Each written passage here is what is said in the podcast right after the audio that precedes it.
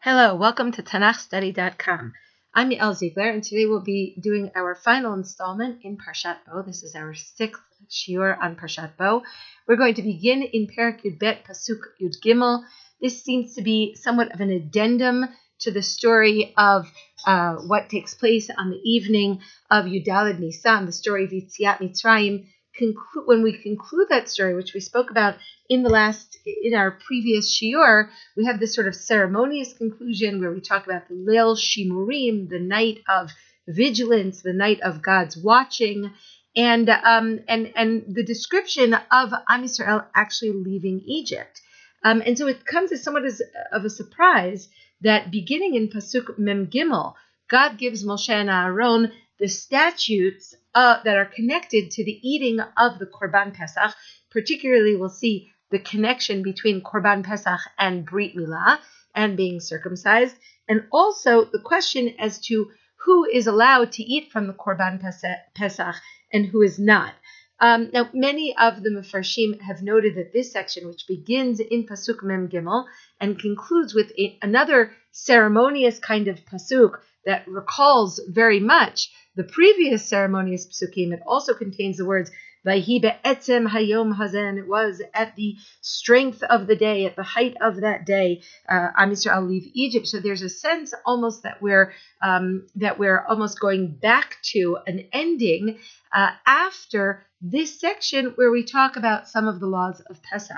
Many of the Mefarshim note that this section seems to be out of place if in fact it is giving us added rules for the eating of the Pesach, and that is particularly the law that everybody has to be circumcised before they can partake in the eating of this uh, paschal offering. Um, then really this section should have appeared previously. Uh, Rashi notes this, and many of the Mefarshim, many of the biblical commentators agree that in fact these statutes, these laws, must have been given previously. But not everybody agrees. Everyone addresses the issue, but not everybody agrees. For example, the Ibn Ezra says, no, in fact, these laws are do appear in the proper place. They are given later after Am Yisrael actually have left Egypt, and that's because these laws really are only laws that apply to future generations. And of course, note that these laws really do deal with the question of who is part of the household, who is part of Am Yisrael enough to be able to participate in the eating of the Korban Pesach, perhaps this is not a topic that was particularly applicable when they were in Egypt, when there was really pretty much nobody necessarily who wanted to join them in the bringing of the Korban Pesach and the eating of it that night. So the Ibn Ezra says, well, this is really only for future generations. Um, the Abarbanel suggests that, in fact, this is a new topic because it only really came up since they have been joined by the Erev Rav. If you remember in the previous section, we saw that as Am Yisrael are leaving Egypt, this group, this mixed multitude, seems to sort of join them. They're called the Erev Rav, the mixed multitude. And the Abarbanel says, well, suddenly this becomes a topic. Um, can this mixed multitude can be considered properly part of Am Yisrael? Um, enough to eat the the korban pesach, the paschal offering, the next time that they eat it. And so once again, the Abarbanel, like the Ibn Ezra, does believe that this section is in its proper place. Even for those people who believe that this section really was given to Am Yisrael earlier, before they brought the korban pesach, they have to explain why it's in this place. And for example, the Ramban says that it's placed here because God uh, wanted to juxtapose the taking Am Yisrael out of Mitzrayim, their obedience to Moshe um, that occurs in the middle of Parakid Bet. Okay, so now let's turn our attention now to this section, whether it's in place or out of place. Note that it does seem to represent its own particular section. Let's look at what it's talking about here.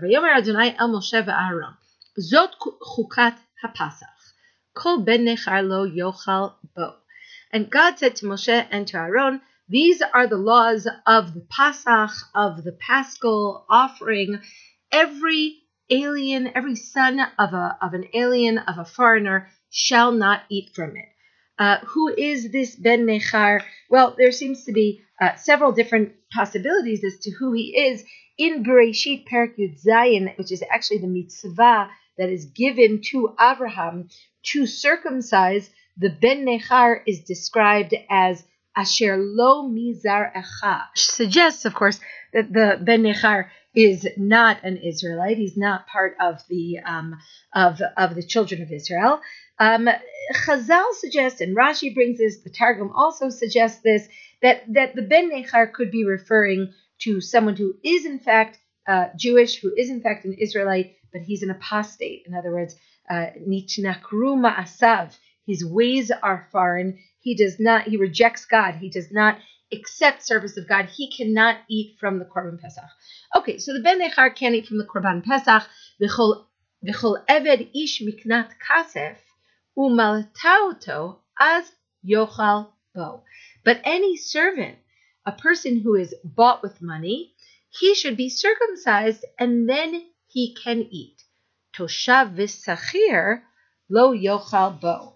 A dweller and a renter, he should not eat from it. Echad yachel lo tutzi min habayit min habasar chutza ve'etzem lo tishbiru vo. It shall be eaten in one house, and you shall not take out of the house any of the meat outside, and no bone shall be broken of it. So here again, I think we have the focus on the house. This is uh, some of the things here seem to be repeated a bit from earlier, certainly from the command that God gave to Moshe and Aaron at the beginning of the chapter. And yet, at the same time, here, perhaps uh, this is the defining feature of this section as well, which is that who is permitted to eat from the Korban Pesach? Well, there seem to be two criteria. One is that he has to have uh, circumcision, he has to have milah, and the other is that he has to be considered part of this household part of the bite. The bite is very much a focus here, um, and therefore, of course, meat can't be taken out of the house. We've noted several reasons for that previously, and so we won't go over it here. Um, this idea that a bone cannot be broken from it, that seems to be a new idea. Um, several the Farshim go in several different ways with this. The the Abarbanel talks about the respect for the korban. Others, such as the Ralbag and Chizkuni, talk about um, the kind of dignity um, that now has to accompany Am Yisrael in their in their uh, in their new um, role as a nation. Uh, they talk about the idea of not breaking bones as an attempt to make sure that this meal is a dignified meal. It's not a greedy meal. That the habits that accompany Am Yisrael during this meal, which turns them from slaves into free people, make it very clear that they are in fact not eating like slaves in a rush with all sorts of undignified habits. And that takes us to our next pasuk, pasuk mem zayin, kol adat Yisrael yasu oto. All of the community of Israel shall do this. Um, so we, we noted that the beginning of the chapter starts with kol adat Yisrael, and that this chapter is really about the making of a community, which, which seems to surround uh, the, the eating of this Korban Pesach. Um, Pasuk Memchet goes back to the question of who can eat from the Pesach. We already saw the Ben Nechar cannot eat from the Pesach. However, the Eved, the Ish, who is Miknat Kasef, the one who is um, who, who seems to be living with him in the house, as long as he is circumcised, he can eat from the Korban Pesach. We've already spoken a little bit about the connection between Milah and Korban Pesach, both the halachic uh, connection and perhaps also the idea of the connection. And we have this here as well. Look in Pasuk Memchet, V'chi yagor itcha ger, ve'asa fesach ladonai, himo lo chol zachar, ve'az yikrav la'asoto, ve'haya ke'ezrach ha'aretz, v'chol arel lo yochal bo. And when a stranger d- dwells with you, and he makes a Pesach to God, uh, you should circumcise uh, for him all of the males, and then he can come close to bring it, and he can uh, draw near to bring it, and he will be like all of the citizens of the land.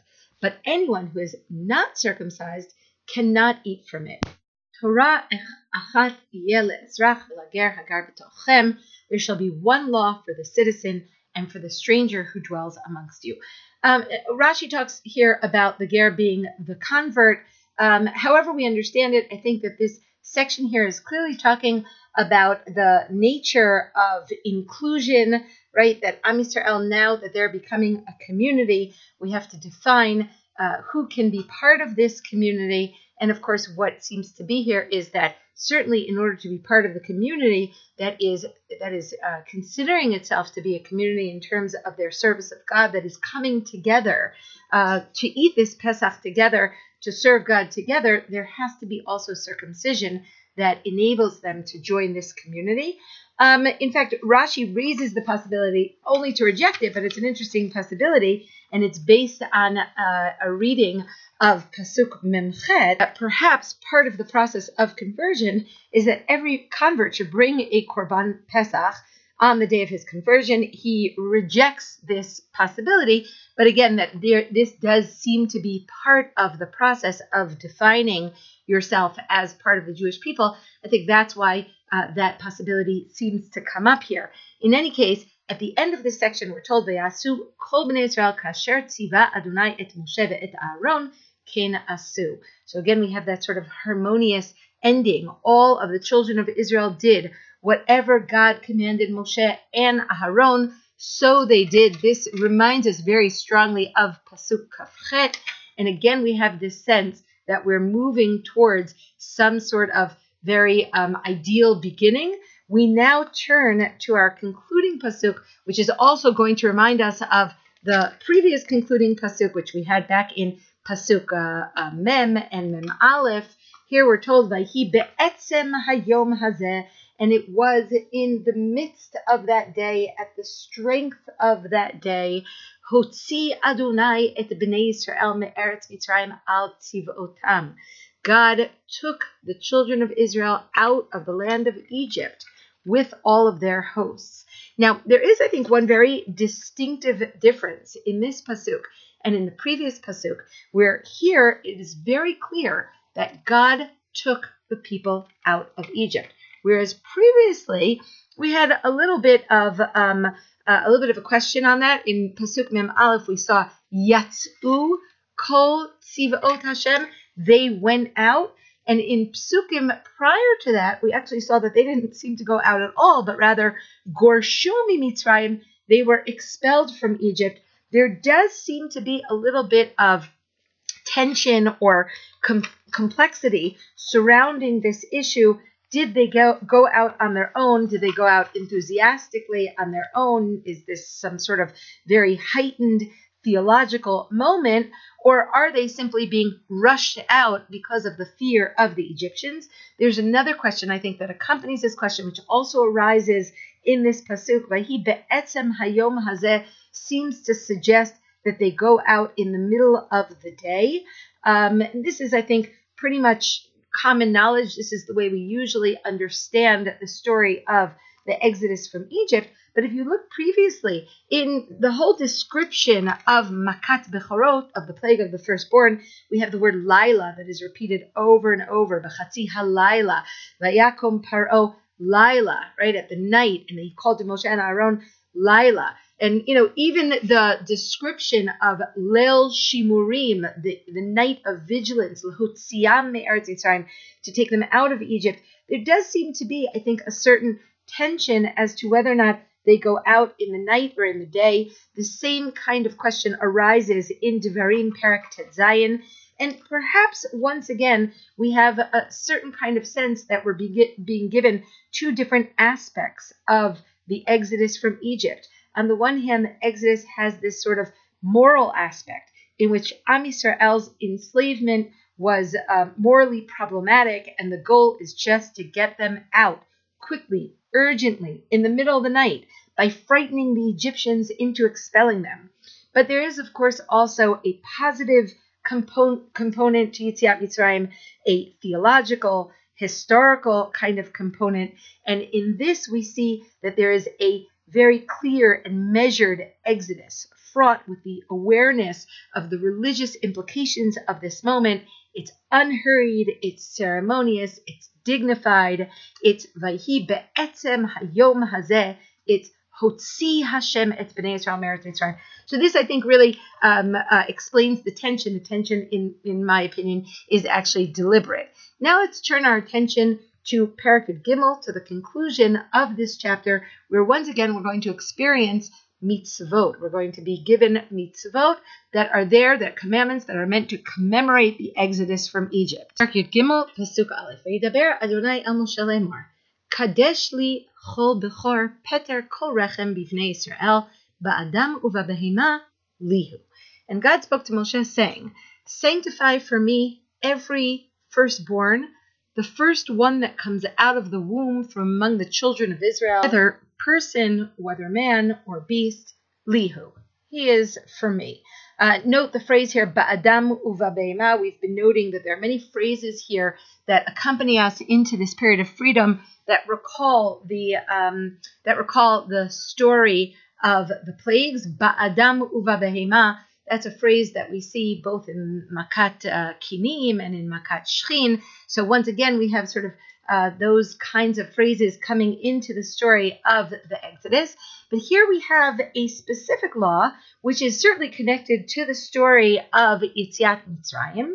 First and foremost, because of its connection, of course, to Makat Bechorot, which we're going to see later on in Pasuk Tetvav, and that is that, of course, we have this sense that Am Yisrael could have died in Makat Bechorot, certainly the, the Chorot of Am Yisrael, and that it's only because of uh, God giving Am Yisrael a special uh, dispensation or a special way to uh, avoid being swept up into that plague, that in fact these Bechorot do not die in the plague, and we commemorate that idea by recalling that really all of the plagues, all of the Bechorot belong to God. They could have been um, claimed by God, and so we have this uh, commemoration of Am Yisrael being saved by God in that plague by dedicating all of the firstborn to God.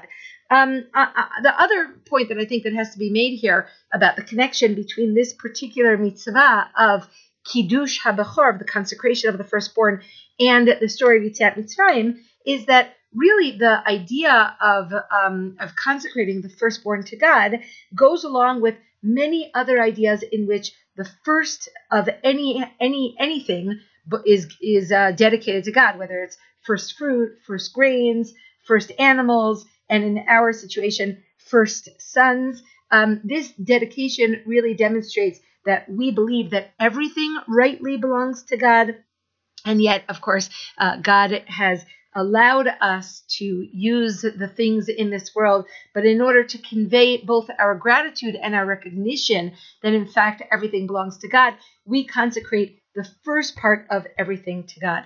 And the final point that I make about this uh, consecration of the Bechor is that it seems to be a symbol of God's relationship to Am Yisrael, in which all of Am Yisrael is considered to be Bino Bechoro Shel Hashem, the firstborn son of God, the firstborn child of God. And that actually is, it seems to also form a frame for our story, which opened with God uh, sending Moshe down to Mitzrayim, down to Egypt, and, and instructing him to say to Paro, B'ni Bechori Israel, it is my firstborn child. And so here we, it seems to be rather fitting that we commemorate the uh, the, the events of the Exodus by uh, consecrating all of our bechorot, all of our firstborn children to God.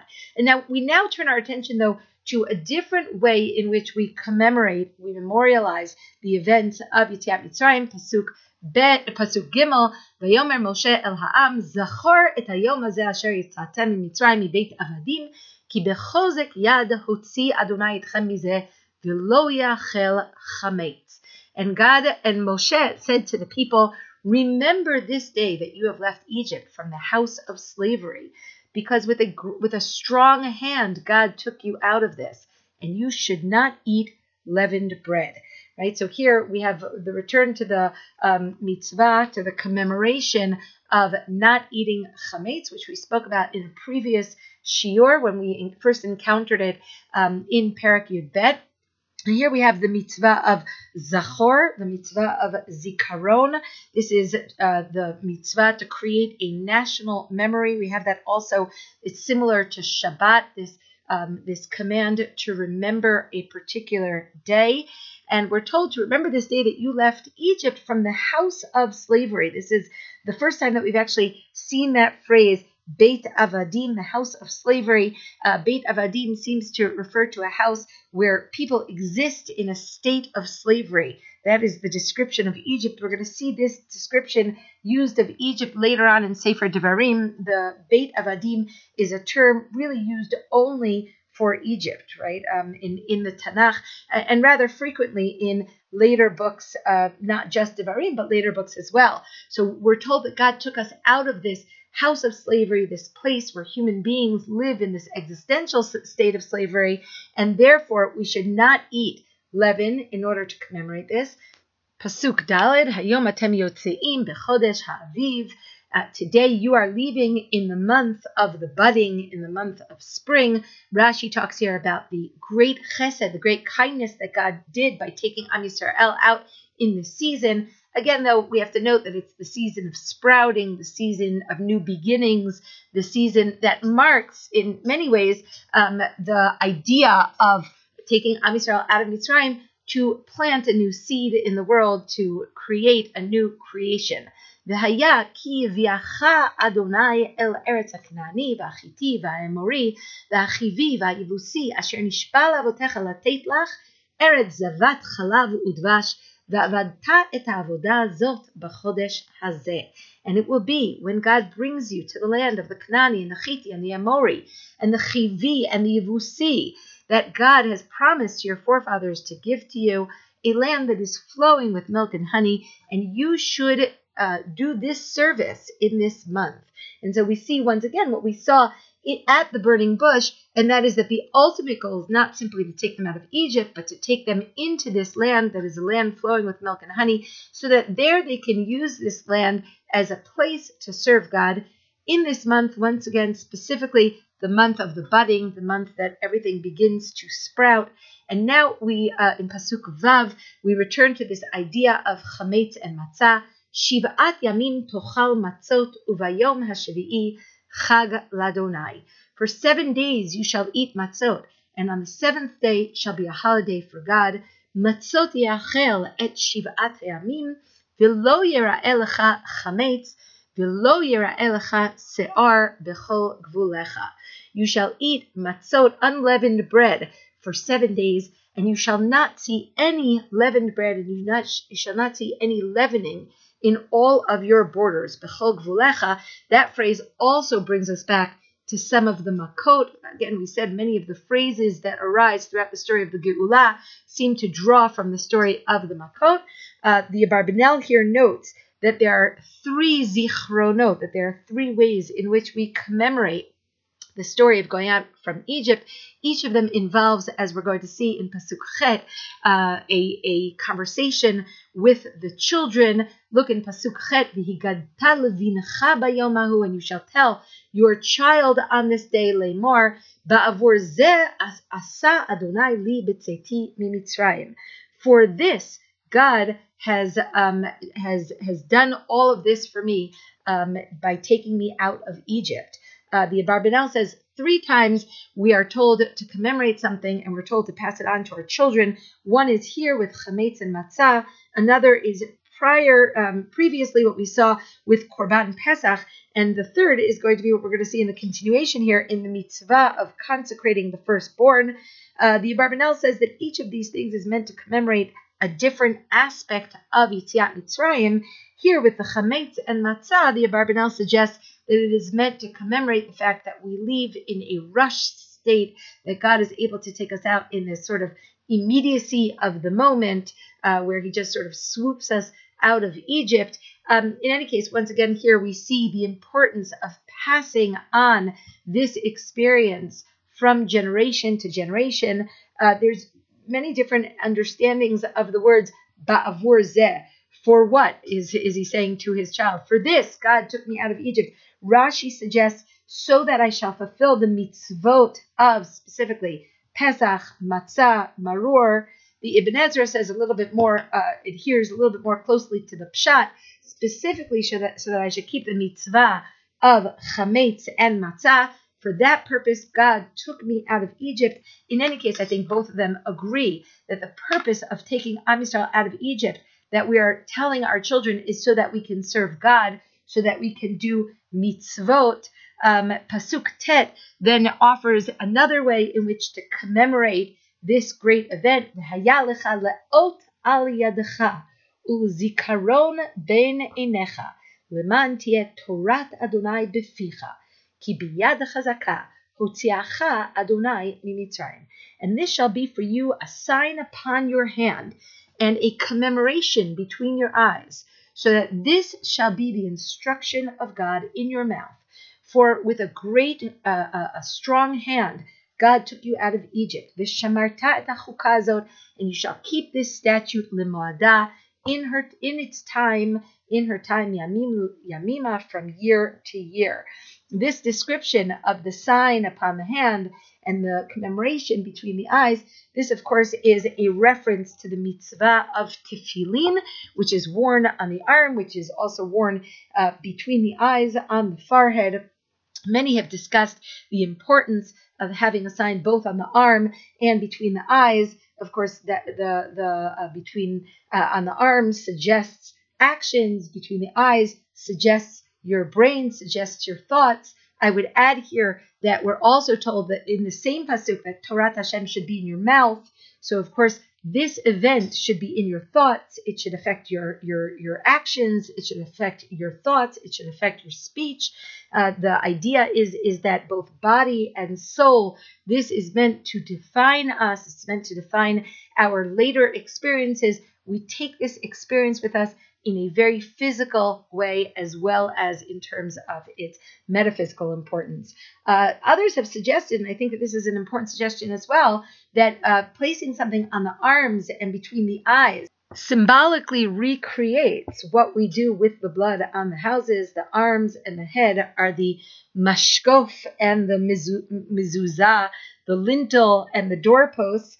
And in fact, you know, even though we only put on one arm so it doesn't exactly accurately follow, I think this is a very nice idea in which the body uh, um, becomes the house, just as the house was consecrated that night to uh, worship of God and became to some extent a place of kedusha, almost a mizbeach. We discussed this. The body also bears the same kind of potential. It can be a place of kedusha. It can be a place that can it can be something that is used that is consecrated towards service of God. Now let's turn to our final section of this chapter, beginning in of this of this parsha, beginning in Parak Gimel pasuk Yud Al. V'haya ki Adonai el Eretz Aknani kasher nishba v'lavotecha. And it will be when God will take you to the land of the Canaanite like he has promised to you and to your forefathers, and he will give it to you. Once again, we see that all of these mitzvot are predicated not just on exodus from Egypt, but also of uh, bringing us into the land and creating a nation that is autonomous in its land. This is part of the goal of the creation of Am Yisrael that begins with the Exodus, but only really concludes when they enter the land. פסוק י"ב, והעברת כל פטר רחם לאדוני, וכל פטר שגר בהמה, אשר יהיה לך הזכרים לאדוני. And you should set apart all firstborn that come out of the womb to God, and all firstling animal that emerges from the animal that belongs to you the male ones will be to God. I think you you hear that that's a bit of a convoluted pasuk. This is an idea that we already saw in pasuk bet of this chapter. The Abarbanel a little bit talks about why the chapter interrupts the the mitzvah of the consecration of the bechor with a section that talks about uh, chamet and matzah. But now we return to the mitzvah, the important mitzvah that is that we've mentioned previously is is inherently connected to the story of the Exodus. We return to that mitzvah uh, of, of uh, uh, consecrating every firstborn animal or um, uh, human to God. Pasuk Yud Gimel, V'chol peter chamor tifte v'seh, v'im lo tifte v'arafto, v'chol bechor adam bevanecha tifde. We now have the mitzvot of redeeming certain animals. Certainly, um, uh, we only actually sacrifice firstborn animals and only firstborn animals that are pure, that are tahor. What do we do with impure animals? So here specifically, they single out the donkey, and the firstborn donkey shall be redeemed with a sheep. And if you don't redeem it, you have to break its neck. And every firstborn person, every firstborn um, person among your sons, you shall redeem. Uh, specifically, this focus on the chamor, on the uh, on the redemption of the of the donkey with a sheep has been the source of a bit of discussion. So I'll just mention that the Ibn Ezra simply regards this as a um, symbol of any impure animal. He claims that they only really owned donkeys among impure animals. That's not necessarily what we see in, for example, Dever, uh, the plague of Dever. We see that there are other animals around. It's possible that the uh, Am Yisrael didn't own camels and horses, but that seems to be the claim of the Ibn Ezra. But in any case, the Ibn Ezra says here that the donkey is just um, what we're meant to do with any impure animal, and that is we're meant to break his neck. This is like the egla arufa, the anti-sacrifice, because we can't sacrifice it, so we break its neck. The Abarbanel picks up on an idea of Rashi. Rashi says that the reason that the chamor here, that the donkey here is singled out, is because we have this idea that the Bechor, that that the Egyptians are compared to chamorim, to donkeys, and therefore the Bechorei Mitzrayim are compared to donkeys. And the Abarbanel suggests that we are meant to not uh, consecrate them to God, but rather to break them and replace them with a seh, with a sheep, which the Abarbanel says is a symbol of Am Yisrael. And so he sees great symbolic meaning in this particular pasuk, which commemorates not just the fact that we are meant to consecrate every firstborn to God, but also the way in which in Egypt, the firstborns in Egypt had to be um, uh, were, were, killed by God, whereas Am Yisrael was, were redeemed by God. And so that's how uh, the Abarbanel understands this particular mitzvah in the context of commemorating Yetziat Mitzrayim. Pasuk Yud Dalet, we once again turn to the children. This is the third time in this parsha that we've turned to the children. Um, and it will be when your when your child will ask you tomorrow, lemor, saying, Mazot, what is this? The amartai love. And you should say to him, with a strong hand, God took us out of Egypt from the house of slavery. And it was when Paro had hardened himself from sending us out, uh, l'shalchenu, Vayaharog Adonai kol bechor be'eretz Mitzrayim, and God killed every firstborn in the land of Egypt, min chor adam ve'ad bechor behema, from the firstborn of humans to the firstborn of the animals, al kain. Ani zoveach la'Adonai kol peter rechem hazacharim, v'chol bechor banai efde. And therefore I sacrifice to God every firstborn that comes out of the womb that is male, and every first, firstborn among my sons I will redeem. The fact that we have uh, three different times in this parsha when we have this encounter with a child in which we're told that if the child asks us that we should answer in this way, or even in Pasuk Chet, we saw that there should be a, voluntar- a voluntary aspect to our exchange with our children, even if our child does not ask us. You should tell him. It is well known because we commemorate this every year at the Seder that Chazal understand these different encounters between parents and children as um, having a pedagogical element to it. In other words, each child has a different way of collating information, of asking questions, and therefore, the Tanakh, the Torah, gives us different kinds of questions. We're going to see another uh, another question in Sefer Devarim, different kinds of questions in which uh, we are told to answer different kinds of answers. And this, of course, takes into account the need to address each child in their own context. So, a child who doesn't ask, for example, we have to volunteer information. A child who asks very simply, Mazot, what's going on? We have to offer them a different kind of information. That's the way in which Chazal understand the repeated reference to the encounter between parent and child that emerges from the story. We've noted that the Abarbanel sees this as uh, representing different aspects of the story that we must pass down to our children. Each aspect of the story has to be passed down from generation to generation. I think that what's most significant here is noting how foundational this experience is for forming national consciousness that has to be passed down from generation to generation. We're being told in the story that every child must form his or her religious identity, his or her national identity, individual identity, identity as being part of a family through this story, and that all of these different aspects of the story must be passed down in order to ensure continuity from generation to generation of how this story defines and affects us as a nation and as individuals who want to join this nation. Let's turn to our final pasuk of this parsha, and with this we will bring this shiur and our series on Parshat Bo to a close. Pasuk ט"ז, והיה לאות על ידך, ולטוטפות בין עיניך, כי בחוזק יד הוציאנו Adonai ממצרים.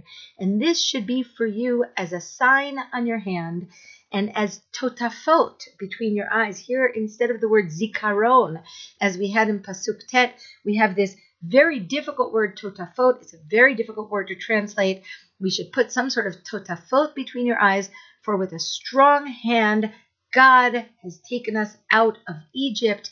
This again, we refer to God taking us out of Egypt, even though, as you will see in the next uh, shiur, actually Parshat B'Shalach begins with It is Paro who sends the nation out of Egypt. We end Parshat Bo with this declaration that we must commemorate on a, on, on a daily basis and in a uh, inter, intergenerational um, context. This experience in which God has taken us out of Egypt and has shown the world his strength, his presence, his greatness, and his special relationship with Am Yisrael. I'll spend just a, a short um, minute on the word totafot, which has been uh, translated in different ways. Is this a diadem? It's some sort of frontlet. Um, Chazal, of course, um, understand the tefillin uh, based on this. In Greek, this has been translated with the word phylactery, which means some sort of safeguard or amulet. In any case, I think that the important point is what we said previously about um, about enlisting both our arms to action and between our eyes, which is the place of our mind, enlisting our thoughts and our actions in commemorating this event. And finally, I will conclude our parsha by referencing the a wonderful Ramban, perhaps one of the famous Rambans in the Torah on this pasuk. That's your homework to go and to read this Ramban, where he talks about uh, what an ot is, the purpose of otot, the purpose of signs, the purpose of miracles, the purpose of doing mitzvot, and of course the purpose of Am Yisrael in this world. So I think even though we don't have time to properly learn this Ramban, I think it's appropriate to end this parsha by referring you to that that very foundational Ramban, and that way on Shabbat, when you can when you're not listening to these shiurim, you will be continuing to learn um, Parshat HaShavua. Finally, I will take this opportunity to wish everyone a Shabbat Shalom and a bracha that in the merit of having learned in such detail the Parsha of Geula, the Parshat Bo, may we all merit a Geula Shlema.